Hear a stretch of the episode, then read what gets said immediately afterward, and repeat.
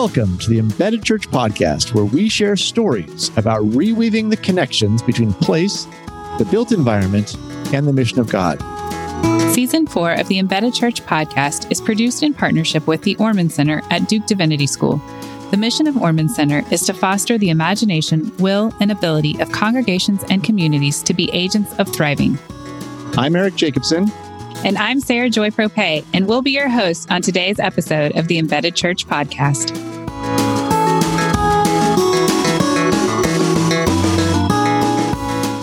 Hey, Sara Joy. What if I were to tell you that shalom is actually a dirty word?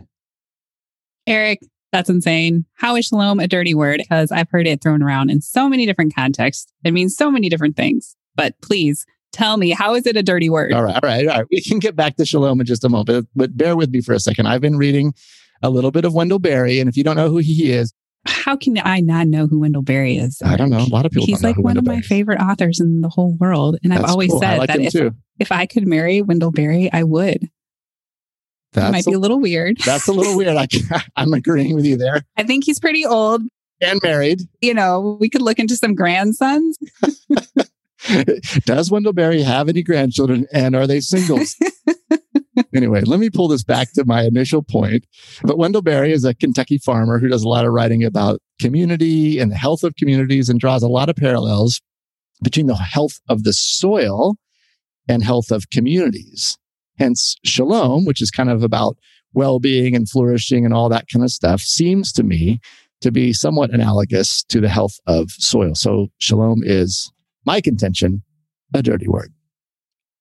I like it. A little bit of a stretch, but I like it. All right. All right. And then Berry, in addition to just talking about soil, gets into a little bit of the details of how soil is made in some conditions. It's not just a sort of pre pre existing condition, but it's made. You mean can't go buy it at the store at Home Depot, the topsoil? Well, you can go buy it, but what Berry's really into is how it's sort of made naturally. And he uses the analogy of a bucket that collects materials from the environment and then over time converts it into soil. And he uses that as this analogy of sort of the human task of producing local culture. And I, I see so many connections between how the church can be contributing to and participating in the health of uh, the local community by thinking of themselves like a bucket. So, what do you think about this season? Us using this bucket analogy as a way of getting into some of our discussions about the embedded church this year. Are you game? Totes. Do you like my bucket pun? Tote. Bucket. A, bucket is a Kind of the same thing. Yes. I love it. Let's do it. Let's get our hands dirty. I don't know if I love it as much as picturing you, uh, you know, getting married to Wendell Berry, but I like it. Yes. awesome. Well, I like it. And first, I'd say we have to discuss what do we even mean by shalom?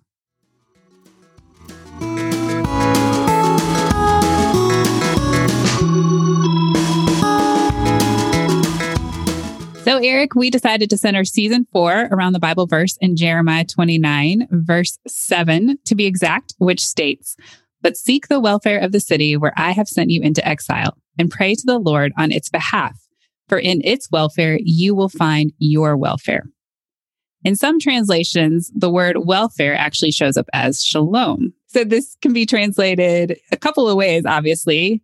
And shalom often gets translated as peace in the Bible. So I would be curious to hear from you as a pastor who obviously knows Hebrew and Greek better than I do.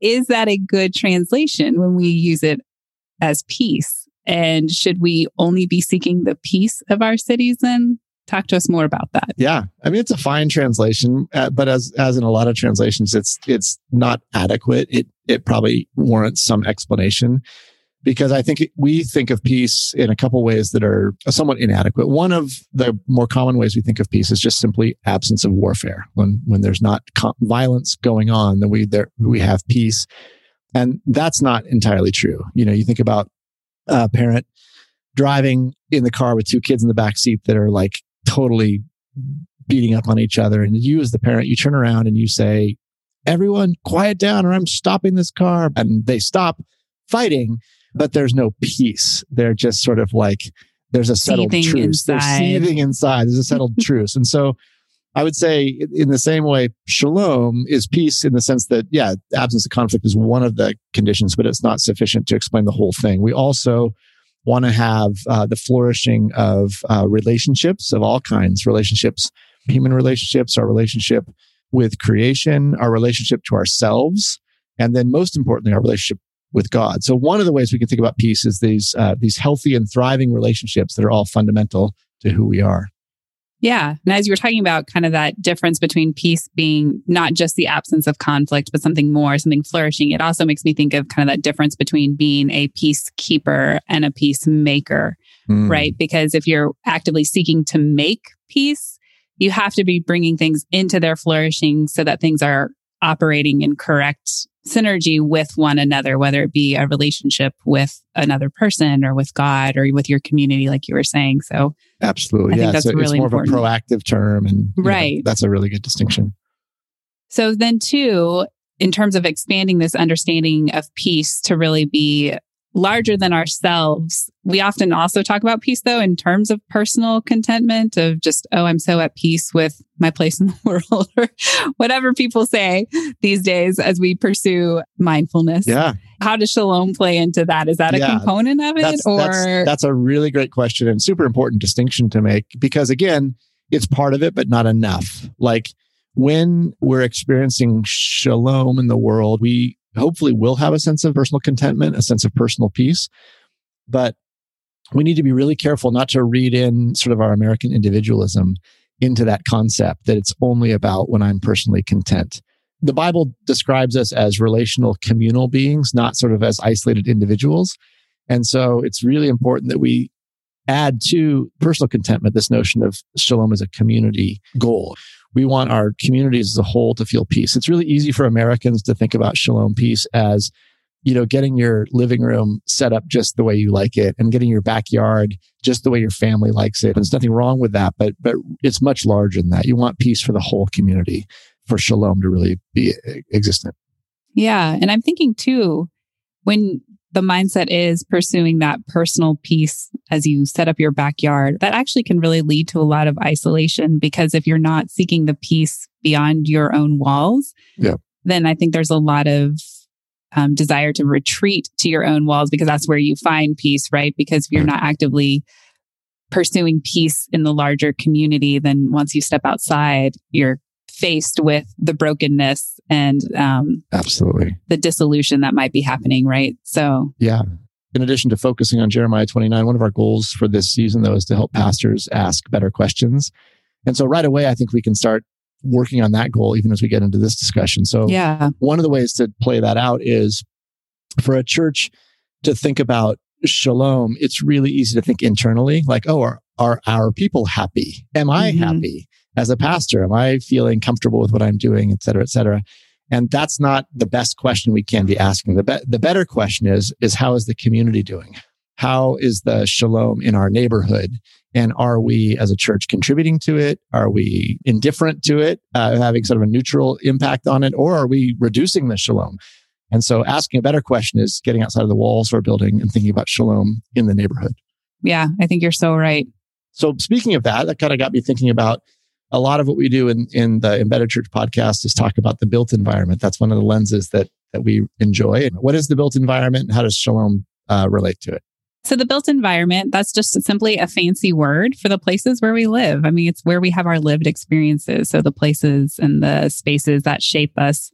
And this really takes a form of networks of buildings, streets, parks, things that make up our neighborhood, gardens. So it's not necessarily all man made. It's also the spaces in between these buildings, which I know Eric really likes. Oh, I was going to ask that. Yeah, I love the word space between. So it's not it's not just about uh, architecture, like the individual building, how how pretty it is or what style it is. It's it's this space between. Exactly. The networks of places that have been developed and then how that affects the ways that we run into each other, communicate, live our lives together. It also really affects, you know, the quality of life because it has so much to do with the access to things like affordable housing or healthy foods or different lifestyles that can be lived dependent on the type of environment that's been created. And so it's really important to understand because these are all things that contribute to our flourishing, right? So there's been a lot of research, particularly in sociological circles lately, that show that zip code and the way your neighborhood is designed actually has a lot to do with your health and your life expectancy. And it's really fascinating that something like 20% of your health is related to like access to like healthcare and those types of things. And the other 80% is what is called the social determinants, which largely are about kind of the environment that you live in and the mm. social ties that you can form in the places that you live. And so it's pretty fascinating that all of this stuff is super related to what I would say the welfare of our community, um, the shalom, like you've been talking about. So I've got a little uh, example of okay. what you're talking about because I, th- I think it's pertinent. So our church here in Tacoma, First Presbyterian Church, we've got a two buildings with a playground in between them that take up like it's one block technically, but it's the size of like three blocks. So on one side, there's a lot of housing, there's a large apartment building. And the other side of us is this lovely urban park that people like to get to. And we've got a school in our church with a bunch of kids and they play in the playground. During recess, we close the gates to our playground to keep the kids safe. But when those gates are closed, neighbors can't walk through the playground for easy access from the, yeah. so the space between the buildings, right? That, so in some ways we're inconveniencing our neighbors when the kids are in playing because they have to go all the way around the block, yeah, you know, to get to the, this lovely park. But when the kids aren't in recess, it's been really important to me to instruct the teachers to always open those gates again. Right. So that the space between the buildings increases the shalom in a very small way, but makes it convenient exactly. for our neighbors to get from there where they live to this park they want to get to. And that's just yeah. a very small example, but thinking about the experience of our neighbors, I guess I'm trying to ask better questions myself as a pastor. Yeah. Know, how yeah. do I help the shalom in whatever small way uh, in the neighborhood? So let's talk about shalom is about thriving, about things getting better. To me, that sounds like investment you know, the more money, the more resources we pour into a neighborhood, the better things are going to get. Would you make that as sort of an equivalent? Is that going to automatically increase the shalom? Yes and no. Ooh, it's a like tricky question there, Eric. yes, I like tricky uh, Definitely the quality of these social determinants is largely affected by investment in the local community, right? So as you have dollars coming in and economic development happening in a particular neighborhood that usually provides for, you know, better infrastructure, better street trees, better gathering places, at the same time, I think that it's really important to realize that a lot of these places where that type of thing tends to happen can cause displacement of local residents. And then, you know, that's gentrification, right? Yeah, so that leads us into gentrification. And so I think one of the things is that's really wise, particularly as Christians, is to think about as we bring investment about in a neighborhood, how do we do it in a way that's like healthy and uh, values the local soil or the local good that is there and really seeks to augment that and to empower the people that are there that are active in these spaces to um, to really utilize the gifts that they have. And so i think that again that takes really knowing the context and digging into that dig do you like that? Digging into that local soil a bit more. I love it. Yes yes. Soil keeps coming up. Yes. Um, and it makes me think about like jane jacobs in her book the death and life of great american cities where she talks about unslumming of a community really comes from within and it really includes amplifying and empowering the change makers that are present. Mm-hmm. and i think that so oftentimes the way real estate development is done these days is kind of more of a fire hose rather than a slow drip type of approach. Right. And so you get these big investors coming in with lots of money and kind of just steamrollering or fire hosing everything down, right?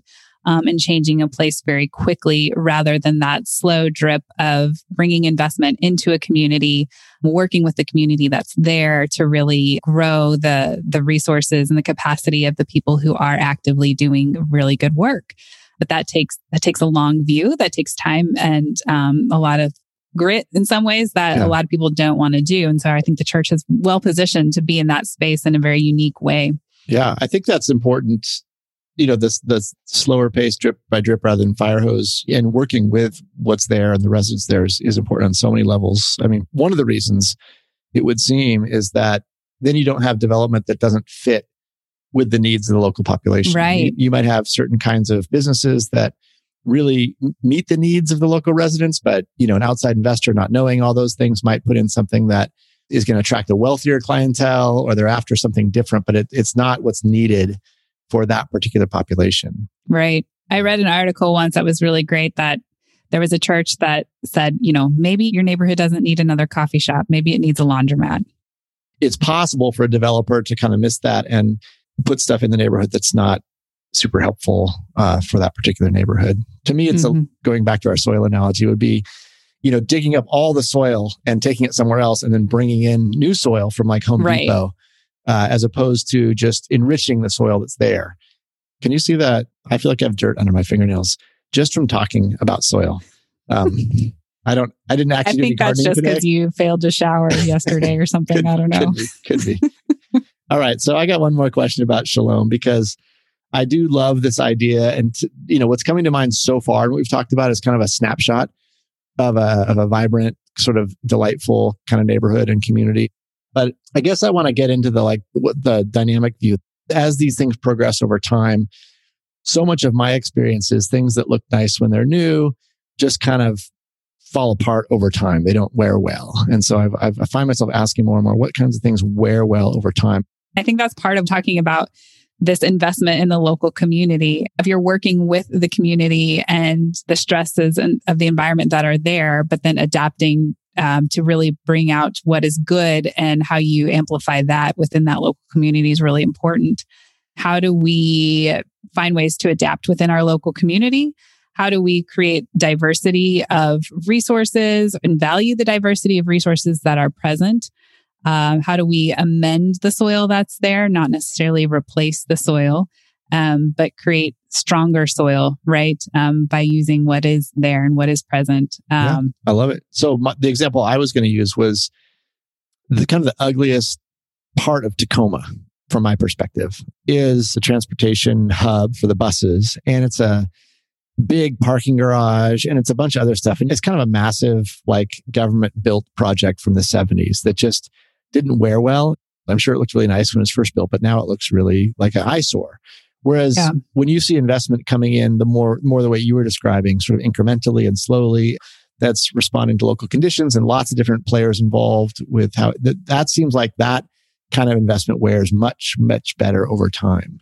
Definitely. And I think during the pandemic, one of the things we've seen really is kind of the adaptability of particular buildings and businesses has been so important on the smaller scale because that's what actually gives people the ability to adapt rather than trying to steer a ginormous ship in the middle of a pandemic. You know, it's the small boats that have been able to kind of reorient and shift that have yeah. been more successful.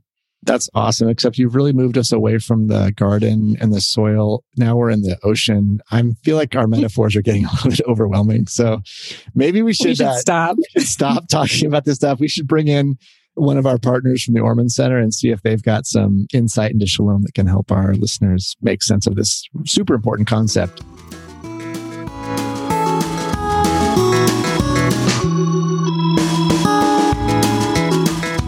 Welcome, Josh Yates, to the Embedded Church podcast. It's a pleasure to be here. So, if our listeners tuned into the trailer, they probably got a little introduction of who you are.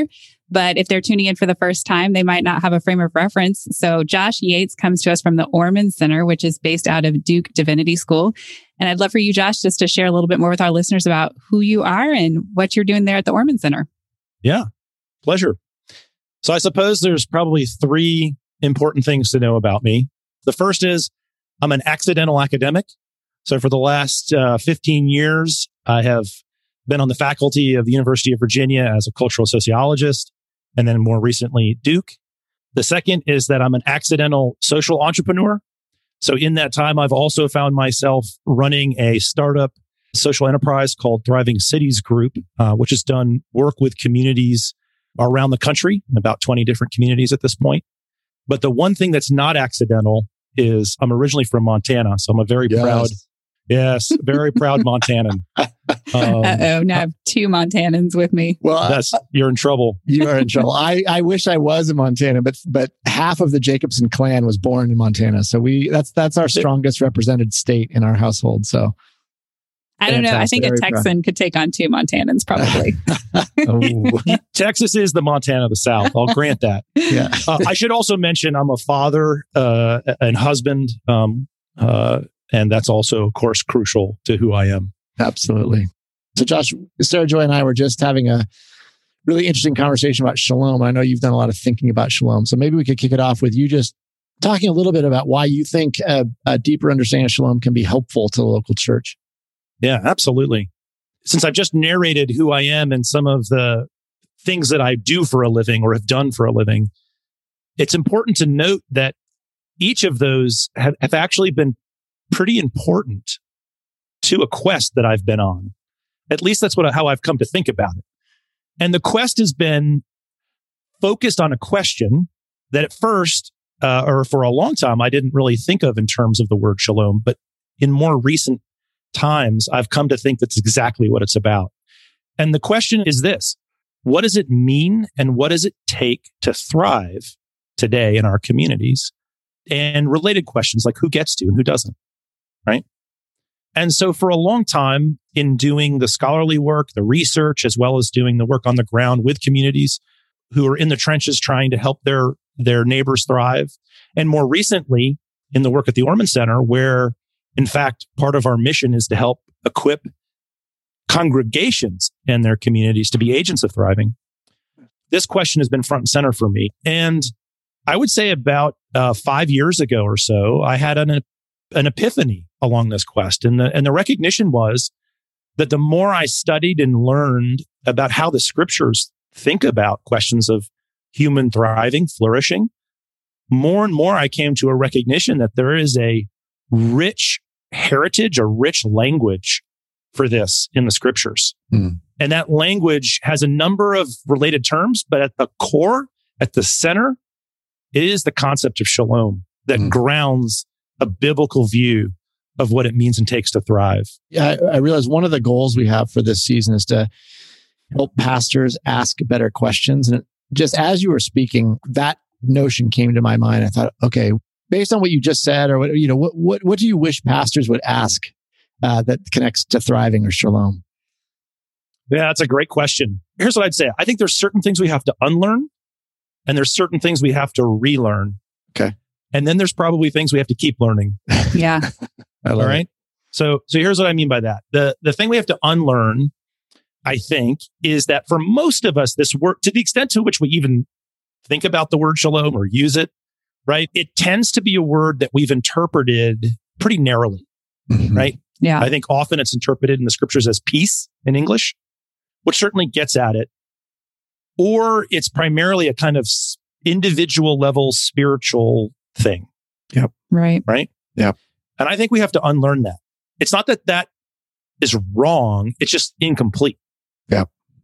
Right. And so I think, but, but that sort of stands in the way of a fuller appreciation, a deeper or richer understanding of what this word means and what it can mean for us today. And that's where we then move to what we have to relearn.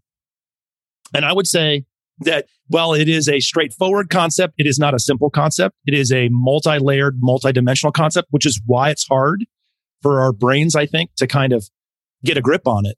But in fact, I kind of think of it as a super connector word, right? It, there's a cluster of things that get connected, um, that come together, that get unified by the word shalom. The hub on the tire. It's a hub. It's a hub on the tire with lots of spokes. Right. right? That's a great we, have, we already have one metaphor going in the bucket, but okay, we can take we can have one more, but that's it. that's it. That's it. We're the bucket in the in the hub. yeah, the no, it's All fantastic. Right. Yeah, but it's how it's a super Sara Joy. That's help. It's super helpful because I think that's right. And um and in fact, one of the things that that relearning of being able to use that word to then see all the spokes that come off of it, right? right?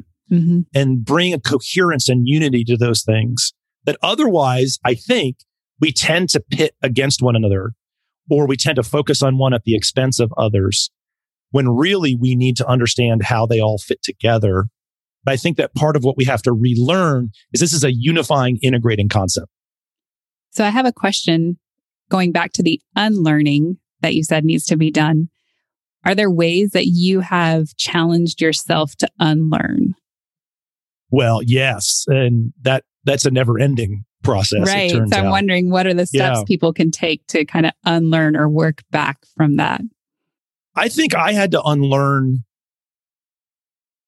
I've tended in my life to pit uh, just certain binaries, mm-hmm. certain sort of, you know, to use a more academic jargon, kind of dualistic thinking.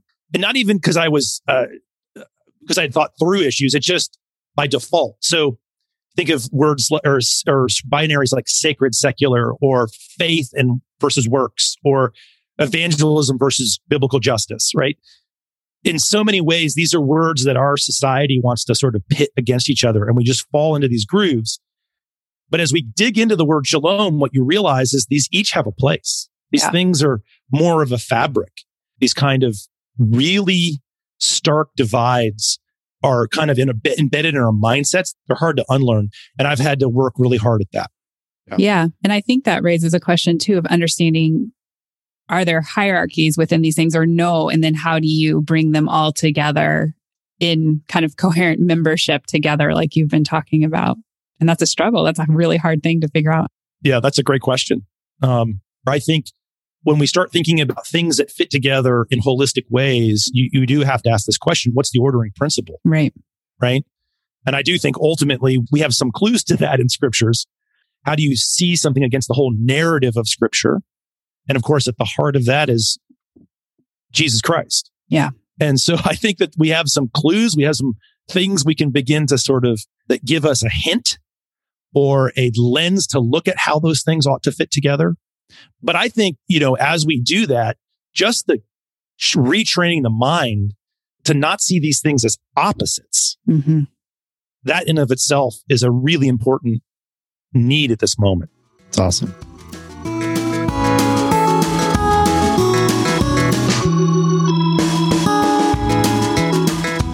So uh, I've got a question for you, Josh. So I'm thinking about the last, you know, couple of years. If I had like a shalomometer, you know, so our listeners can't see it, but I'm doing a thing with my hand, you know, kind of the fake applause meter that youth leaders do. It's like on time. a wheel or a on tire. A, exactly. It's like, okay, thank you. Back to that metaphor. Uh, we have competing metaphors today, but uh, if I had a shalom meter, it, it would definitely be going, it would have, I would look back over the last couple of years as it going down. It feels like our, our country's in crisis there's a lot of uh, angst about all sorts of things from racism to politics to the isolation due to COVID. I mean, just like it's been a tough, tough climate. So, what does that mean for us as we're talking about shalom? Do we just kind of lament the fact that shalom's on the downward spiral and waiting for it to pop back up? Or are there opportunities there that you think the church could kind of play into? Yeah. I would say that one of the things that shalom, digging into this concept of shalom has taught me is the importance of context. Okay. This gets to Sara Joy, your question too. You know, I would say we'll get to this probably at some point. I don't think there's a formula for shalom. It has to be worked out in your context. I think wisdom and discernment are at the core of it. And that's only done in context. And I'm sure we'll get to all kinds of questions about what we mean by context. But at a society level, and this is true all the way down to our community. We know this in our communities, right? Our communities are going through massive disruptions and dislocations um, in so many different ways. Pretty much mm-hmm. every any way you can think about it. Yeah. you know, we have compounding crises. We're not just experiencing a number of parallel crises or something, right? They're, they actually all feed off of each other in complicated ways. Right. You know, I was thinking about as you were asking me that question, take the question, the issue of trust in our society, yep. right? You know, you look at trust in our institutions right now, they're at an all time low. Almost any institution you can think of, right? From the press to Congress to small businesses, right? There's only a few that have even above a 50% approval rating or you know, tr- high, you know, higher than 50% level of trust. Hmm. Everything else is b- way below that. And it turns out that we've been on like a 40 or 50 year slide. This isn't like a momentary blip on the, on the screen because of COVID or something. There's lots of things to worry about for sure. Being a cultural sociologist, we can tend to be uh, a bit, um, on the gloomy side when you start looking at all the, the fractures in our society. But I actually think I am hopeful because I think that there are three things, three cultural shifts, you might call them, that I see playing out right now that I, I actually think give me hope for society more broadly, especially if the church can see these as opportunities uh, for its own engagement. And I actually think they're perfectly suited for the church's engagement. Okay. I love Let's it. hear them. Yes. There you go. You wanna hear Now we're edge of our it. seats. I want I, yeah, I have your attention now. Yes. All right. Uh, there are three that I see Okay. um, that are especially uh, for, I think, for the purposes of this podcast anyway, worth calling out. I'll call the first one the turn to wholeness, the second one the turn to well being, and the third one the turn to the local. Hmm. I was hoping they would all start with W, but I'll two is fine. Eric is a good pastor and he likes alliteration. Yeah, you got to get that those threes Three right. I'll. I'll work All on that. with yeah. Anyway, no. Let's let's let's hear about these. Yeah. Uh, so, starting with the well being, tell us more about that. What does that include? Yeah. Think about it this way. Uh, lots of people are feeling the disconnection from meaning and purpose, right? In their work, in their families. And so there's been a kind of counter push, almost relentless obsession with things like happiness, right? With, with, uh, Self fulfillment. self fulfillment, right? There's really shallow and, and bad versions of this. And we can point to those things. But there's also, I think, quite legitimate impulses here. All right. There's a, there's a plenty of, of the self centered stuff. But I think if we dig a little deeper, scratch that a little more, what you'll find is th- that people know in their bones they were actually created to flourish. Yeah, they were made for more. They were made for more. Mhm. They were made for relationship, meaningful relationships. They were made to grow into the kinds of human beings and creatures that are capable of contributing to the world around them, to the love of their neighbor in all kinds of different ways. And so I think there's a deeper hunger, even if it gets misdirected in all kinds of ways that we might want to criticize. And I think that's something Christians not only should, uh, can affirm, but should affirm Right. right? I I think we both are history at our best anyway. We've been the people who say, no, we're made in the image of God. Yeah. We're, we're the kind of creature that has capabilities, that has uh, loves and desires. And our work matters. And our work and craftsmanship and Right. creativity and innovation, these all matter. They're not incidental or, you know, beside the point. They matter for sure. I love the, uh, the way that the Yale theologian Miroslav Volf puts it. He talks about in his book called For the Life of the World. He says that the Christian story in its entirety is about flourishing life, good life, true life, or in biblical terms, abundant life, right? And what else is the gospel but the good news that Jesus came to bring life in that more abundantly? So I think Christians have something to say here to actually point to the deeper yearning and hunger beneath it. Mm-hmm. I love it. It's beautiful. That'll preach. Let's talk about wholeness then. Second second turn. Yeah. If you think about the well being as really a kind of de- deep desire for fullness, for abundant life, this is really, I think, a turn that people see of trying to bring things that have been divided, broken, separated back together. I mean, obviously, there's lots of things that are broken, fractured, divided in our country. And if, you know, the, the election season and things that have followed haven't made that abundantly clear, I don't know what will.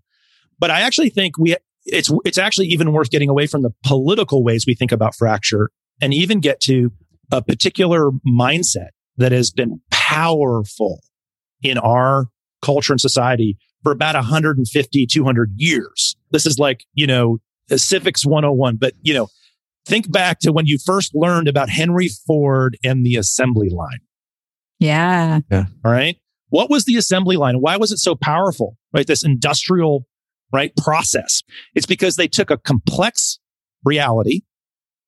They broke it down into its constituent parts, isolated the different pieces, and then created efficiencies, right? Optimizing those efficiencies Mechanizations. Yeah. mechanization, right? Whenever we've faced a complex issue, Plus, Henry Ford was building cars, which helped to separate us in a whole different way. But yes, that's a different subject. you had to bring that in. I had Well, to bring that in. I had to. I was yeah. setting you up. Yeah. Yes, thank I was you. also going to say Jane Jacobs, too, though, in her critique of urban planning and the built environment, is that same critique of the separation of parts and mechanization and scientific approach to Yeah, how we design yeah, our the- cities. Designing the city like a machine, you know, and not, not Right. like an organic. Yeah. A so hundred percent.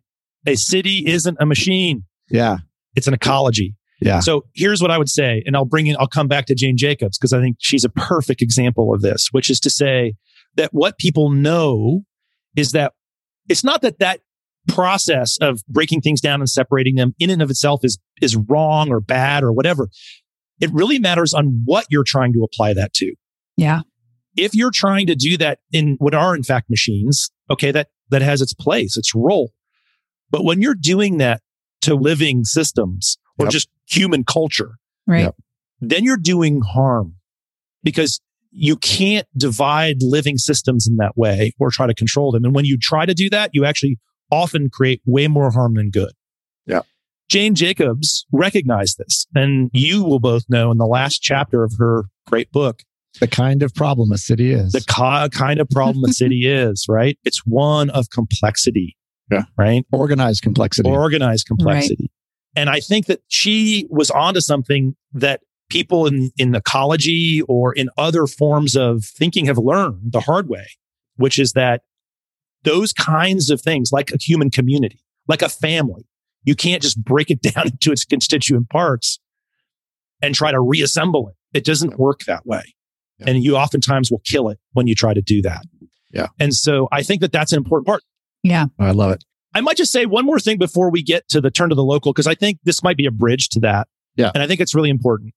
I, I think with this respect to what a shalom vision or angle of vision, we might call it, allows us to understand the way, all the ways, and it doesn't take that much reflection to see how your particular community, your town is full of various kinds of division, fracture, separation, isolation. The way we're sorted in terms of where we live and who lives where, the differences, I'm sure you've talked about it on the show, the differences of longevity between blocks from one place to another, right? Which has led people to realize that your zip code can be as impactful on your life chances as your genetic code. Right. Yep. So I think that I just want to commend that while we're talking kind of abstractly about the turn to wholeness or the turn to well-being, when shalom starts training your vision, it starts helping you see things that you might not have seen otherwise, Yes. which I think is really important. Yeah. I love that.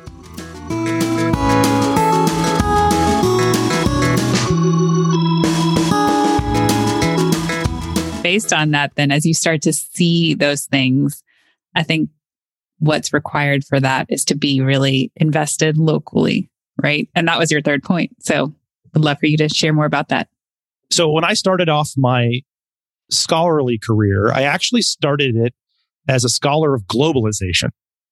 It was in the late 90s. That was all the, the buzz of how our world was becoming interconnected economically, technologically. And so I became fascinated by what that would mean for the world to be so interconnected. But one of the things I never expected, this was the like counterintuitive part, was that at the same time you get global interconnection and the ability to do things on a global scale, it actually re energizes the local. Hmm. How, how so? So what ends up becoming is that in many ways, in the challenges and the issues, either require a global response where the things are so big that the nation states now have to work together to solve massive, big, interconnected challenges, or the nation states often become too big for the very local kinds of issues. And so you need more local responses.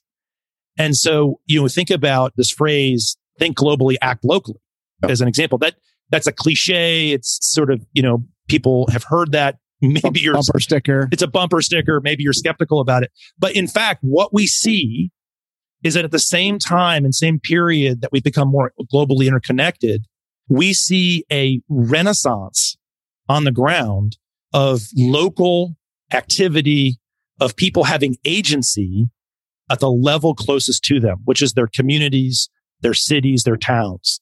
There's a great book, if your listeners are interested, called The New Localism, which maybe you've talked about uh, as well. But the basic argument follows this point, which is that what we see now is a devolution of power um, from the national level to municipalities, states, municipalities, re- local regions, and not just the devolution down to like your mayor's office, but also the reality that the challenges we face at a local level require more than just the mayor or the chamber of commerce. It requires a whole diverse range or cross sector responses or efforts. So this is uh, this becomes a, a moment where nonprofits, uh, private public partnerships, universities, churches all have, I think, an increased ability to contribute and to be transformative in their local communities. I think that speaks so well into the theme verse for the season of Jeremiah 29 and the call to seek the welfare of the city, of the place where you live. Yeah, absolutely. Um, and I think there's the word uh, who I think is best translated not peace or even welfare, but shalom. Yeah. Yeah. That, that's Yeah. a great, you know, biblical moment where that word I think now has resonance for us to seek the shalom Right. of the land to which I brought you and pray for it on its behalf. But I think what it does is it helps us as Christians and as the church um, understand that this isn't a nice to have. This is something we're called to. This is a calling. And I think that that that calling is also important at a moment where the church is arguably a pretty weak institution socially Yeah. uh, Mhm. nationally in so many different ways. We were divided, we're demoralized uh, for the most part, uh, with some exceptions. But what's interesting at a local level, churches are actually incredibly strong. Mm. They've been some of the most important institutions in many places where all the other institutions have failed or disappeared. Often the churches are the only ones that are left.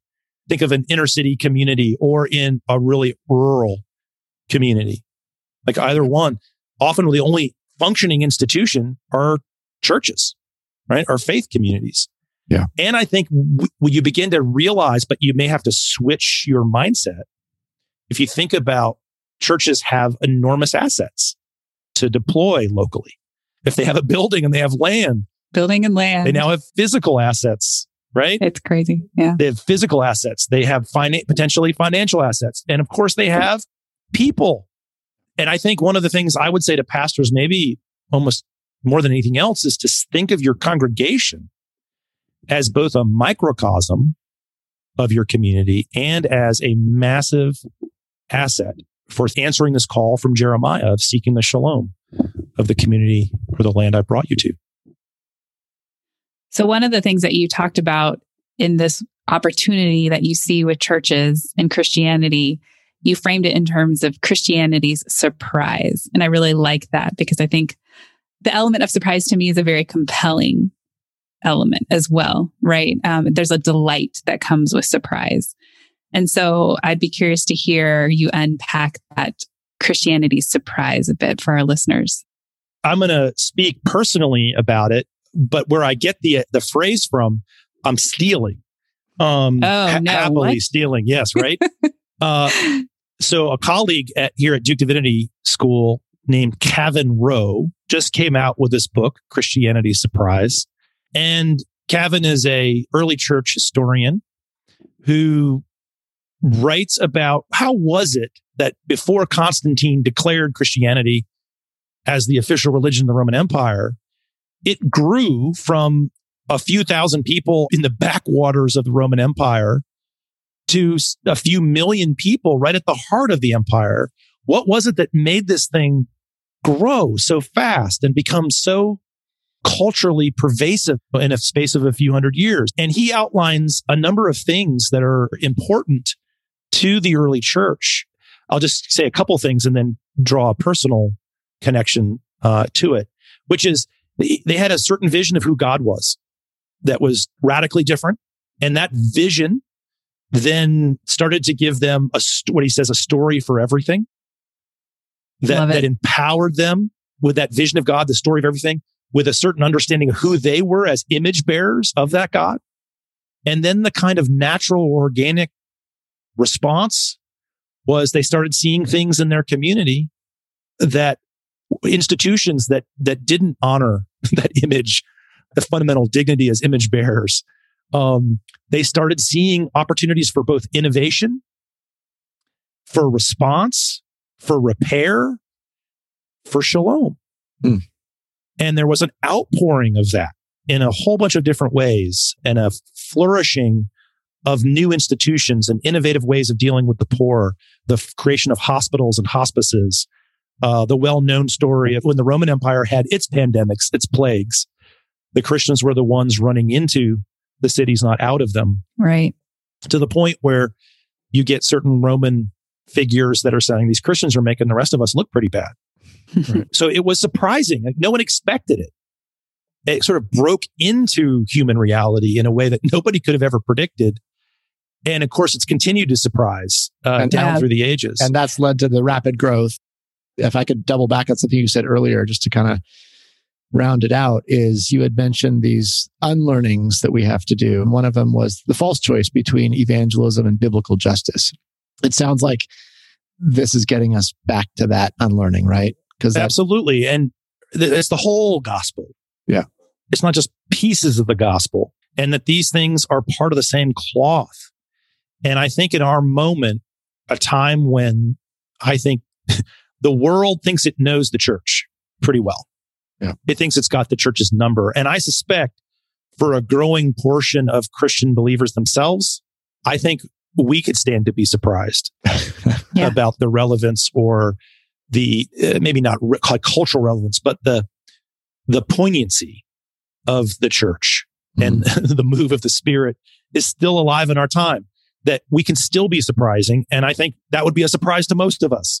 Yeah. But it's one worth believing in. And it's happened over and over again in Christian history. Um, and when it does happen, it always is a way of holding together things that were otherwise broken apart. I think it's had a holistic, full vision of shalom at its heart, which is why I think shalom and its sister concepts like Jubilee and Sabbath may in fact be the road to Christianity surprise in our time and in our communities. I love it. I love it. Yeah, I, w- I would love to keep this conversation going, but I think we've got some really great stuff to chew on and stuff that we're going to continue to kind of chew on as we as we carry out season four because this, this great foundation how we're going to go after this vision and, and encourage pastors to go after this vision in the various uh, realms that we're going to be talking about this season. I think we've got a really good foundation to work from.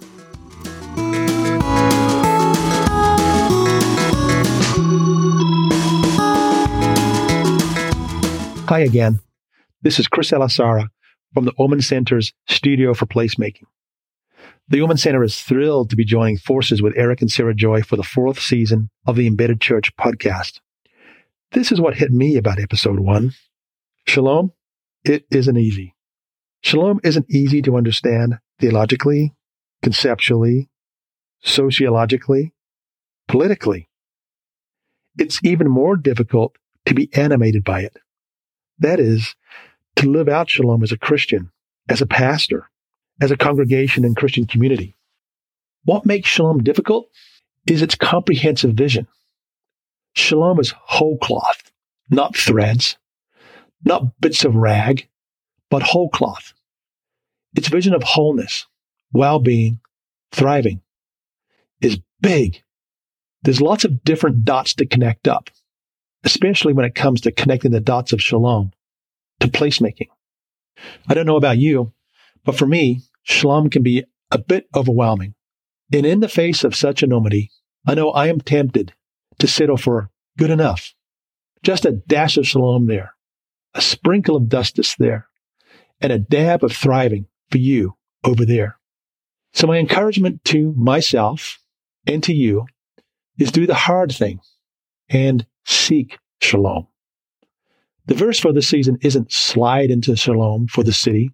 It's seek the shalom of the city or seek the shalom of your neighborhood, town, or rural community. So dive deep into the books suggested in the podcast notes, especially Brueggemann. Ask the hard questions and do the biblical work to understand its deep meaning. Dive deep into what's going on in your neighborhood, town, city, or rural community.